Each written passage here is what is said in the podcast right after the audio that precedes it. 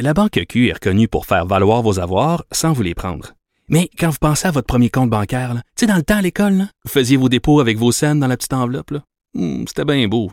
Mais avec le temps, ce vieux compte-là vous a coûté des milliers de dollars en frais, puis vous ne faites pas une scène d'intérêt. Avec la Banque Q, vous obtenez des intérêts élevés et aucun frais sur vos services bancaires courants. Autrement dit, ça fait pas mal plus de scènes dans votre enveloppe, ça. Banque Q. Faites valoir vos avoirs. Visitez banqueq.ca pour en savoir plus. Pendant que votre attention est centrée sur cette voix qui vous parle ici, ou encore là, tout près ici, très loin là-bas, ou même très, très loin. Celle de Desjardins Entreprises est centrée sur plus de 400 000 entreprises partout autour de vous. Depuis plus de 120 ans, nos équipes dédiées accompagnent les entrepreneurs d'ici à chaque étape pour qu'ils puissent rester centrés sur ce qui compte, la croissance de leur entreprise.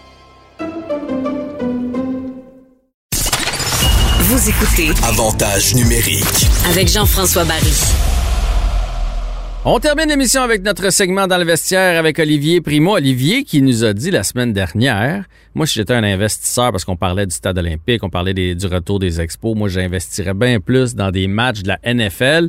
Ben, cette semaine, on a pu lire que la NFL est intéressée. Il y a des gens à Montréal qui aimeraient ça faire venir, pas une équipe pour l'instant, mais des matchs au stade olympique.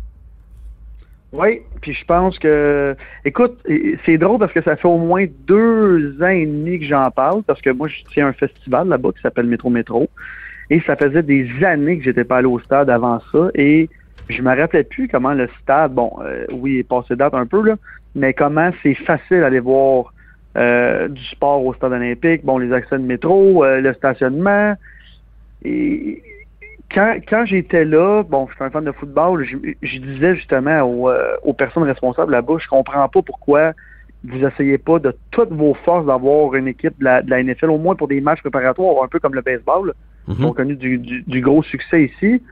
Euh, puis ils m'avaient tout regardé en, en, en- en voulant dire T'es-tu complètement fou, la NFL va jamais venir ici, on n'est pas un beau marché, euh, le stade est quand même désuet.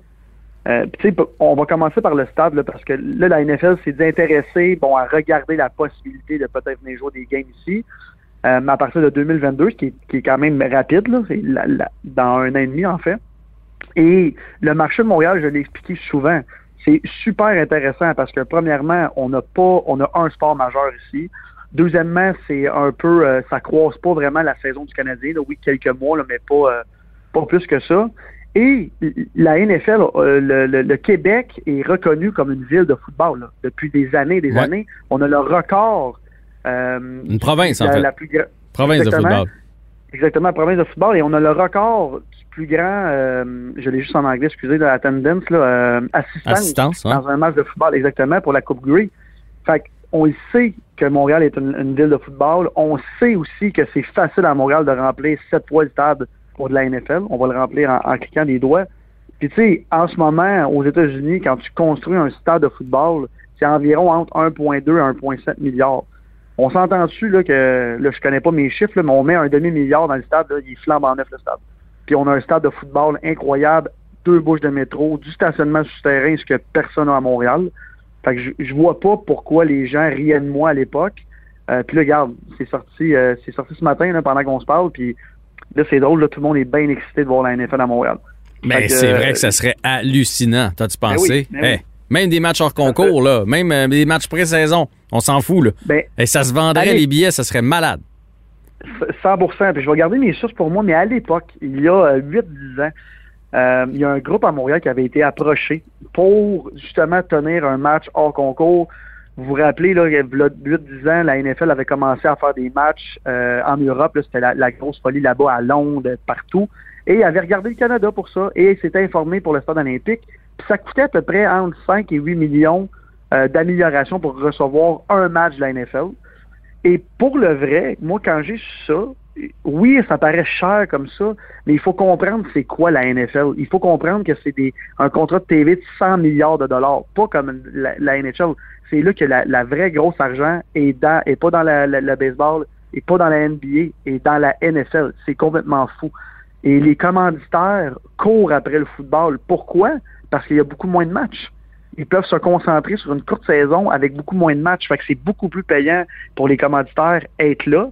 Et on a déjà une énorme structure au Québec de football universitaire qui, si jamais la NFL débarque à Montréal, je mettrais moi, un petit 2, là, euh, un, petit, pari de 2 piastres que la Ligue, euh, notre universitaire, notre football universitaire va changer à 4, à quatre essais très rapidement.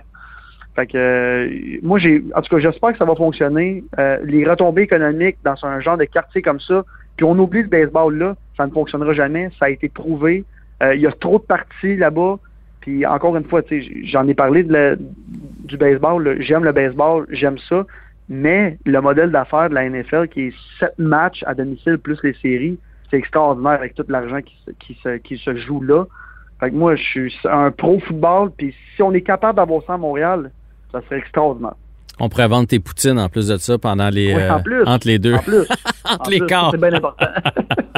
Bon, OK. La, mo- la moitié de notre segment sur la NFL, l'autre Oui. moitié, tu voulais faire tes espèces de tro- trophées de mi-saison.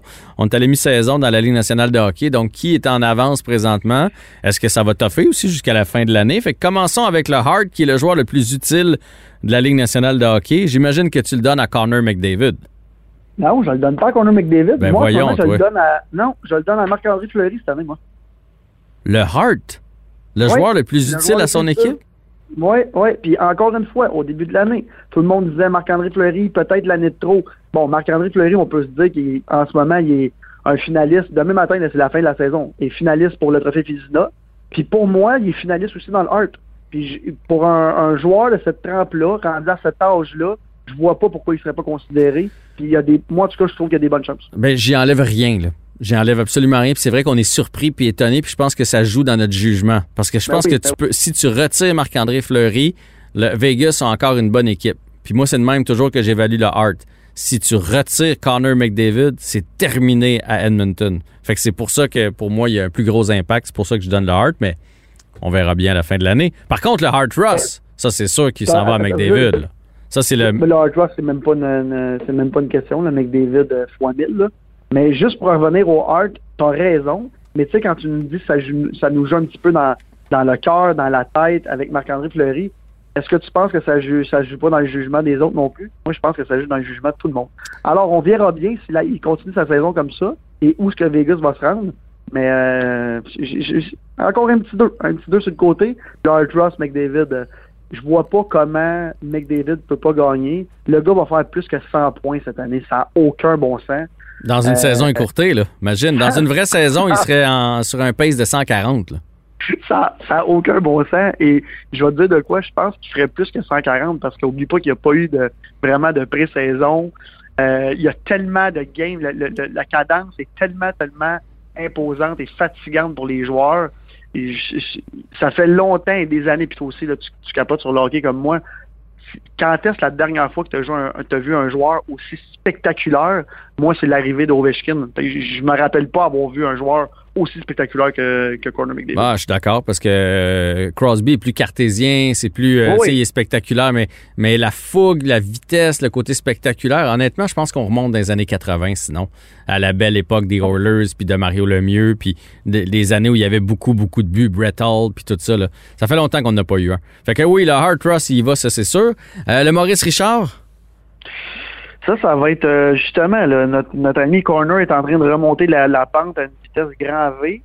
Euh, ça va jouer. euh, bon, regarde, j'aimerais vraiment dire Toffoli. ben, on oublie ça avec sa blessure en plus. Là. Exact. Ouais. Exact. On oublie ça, mais écoute, on va quand même sûrement avoir un, un- un top euh, 15 meilleur marqueur de la Ligue nationale. Euh, moi, je vois quoi? On voit-tu un Matthews, McDavid, puis... Euh, Moi, je pense que c'est Matthews. Moi, je pense que c'est Matthews. Il, a il a manqué des matchs depuis le, le début de l'année parce que s'il n'y avait pas eu, man- il a manqué deux ou trois parties à cause d'une petite blessure. Là. Euh, non, non, il était à un rythme euh, effréné. Les Maple Leafs sont repartis. Euh, je pense que Matthews va aller chercher ça. Faut pas oublier que les Oilers ont beaucoup, beaucoup de matchs de jouer. Hein. exact, exact. Une, moi, j'ai une question piège pour toi. À qui tu Parce que cette année, tu as remarqué qu'il n'y a pas de trophée Monson hein, pour le Canadien de Montréal? Ben oui, c'est vrai. Il n'y en a pas. À qui donnes-tu le, le joueur le plus utile chez Canadien de Montréal si la saison finit de même? Jeff Petrie. J'ai même pas besoin de réfléchir. Pour Ah. moi, c'est Jeff Petrie. Ah oui, hein? OK, OK. Si Jeff. Petrie avait pas été là depuis le début de l'année, le Canadien serait dans le gros, gros trouble parce que il solidifie la défensive. Puis mine de rien, Euh, j'ai pas la dernière dernière statistique, mais il est top 3, c'est sûr, dans les meilleurs marqueurs de l'équipe en plus. Fait qu'il contribue des deux bouts. Là. Fait que, Il est ça- premier. Il est, il est deuxième. premier? Deux- Il est deuxième. Il est deuxième. Il est meilleur, meilleur pointeur, mais deuxième meilleur marqueur. Fait que, Euh, il y a un mais toi, tu, différentiel toi, tu le donnes à qui? Ben, j'hésitais entre Petrie, puis ben là, tu, me le fais penser. Non, non, c'est Petrie. euh, Petrie all the way. Hey, enlève, enlève-le, Petrie, là. Ah, Hey, je- je à le qui tu donnes cette 25... Non, mais à qui tu donnes cette 25 minutes à la défense, là? Ben là, c'est- c'est une catastrophe. Là. Il faut... Puis là, en passant, ça, fait, ça fait longtemps qu'on n'avait on pas eu de. Cro- Croisons-nous les droits que, justement, Petrie se blesse pas. Parce que là, Toffoli, une chance, on a une... Même là, on s'est sauvé avec la COVID, il a pu un peu s'en remettre. Il va manquer la, la partie ce soir. Le- le- de- on est dans le temps, je le sais, mais contre, le, contre Ottawa. Ouais. Euh, Il va manquer ça. celle de samedi aussi contre Ottawa. Je l'ai- Exactement. je l'ai vu patiner cette semaine. C'est des petits exercices. C'est probablement une blessure à laine, là, selon ce qu'il faisait faire. Puis ça, ça peut. T'es mieux de le ramener quand c'est vraiment guéri. Fait que ça, ça va être à la semaine prochaine, pas avant. En tout cas, je veux juste te rappeler que ça fait combien d'années qu'on n'a pas eu Terry Price comme le meilleur joueur de notre équipe dans la discussion? Cette année, il est, il est pas dans la discussion, puis ça fait des années et des années. Fait au moins, ça prouve que on a une bonne équipe sur la glace qui, là, euh, se sont, euh, se sont euh, resserrés les coudes, là, deux en ligne, j'espère trois en ligne, même quatre en ligne, Ottawa, Ottawa, ça serait bien. Puis là, je vois pas, je regardais le classement tantôt, je vois pas comment on peut pas faire les séries, là, rendu là, là. Ah non, si Euh, on joue pour 500, on fait les séries parce que, parce que c'est trop mauvais derrière. Calgary et Vancouver sont, sont trop mauvais. Ils ont trop de matchs de jouer. Fait que le Canadien va être en série en jouant pour 500. Puis ton carry, il n'y aura pas la Coupe Molson cette année. Ce qu'on voudrait qu'il y ait, c'est le Conn Smite. Ça, ça réglerait tous les problèmes. Ça, réglerait, ça réglerait la Coupe Stanley aussi. Yes, sir. Salut Olivier. À la prochaine. OK, bye. Bye.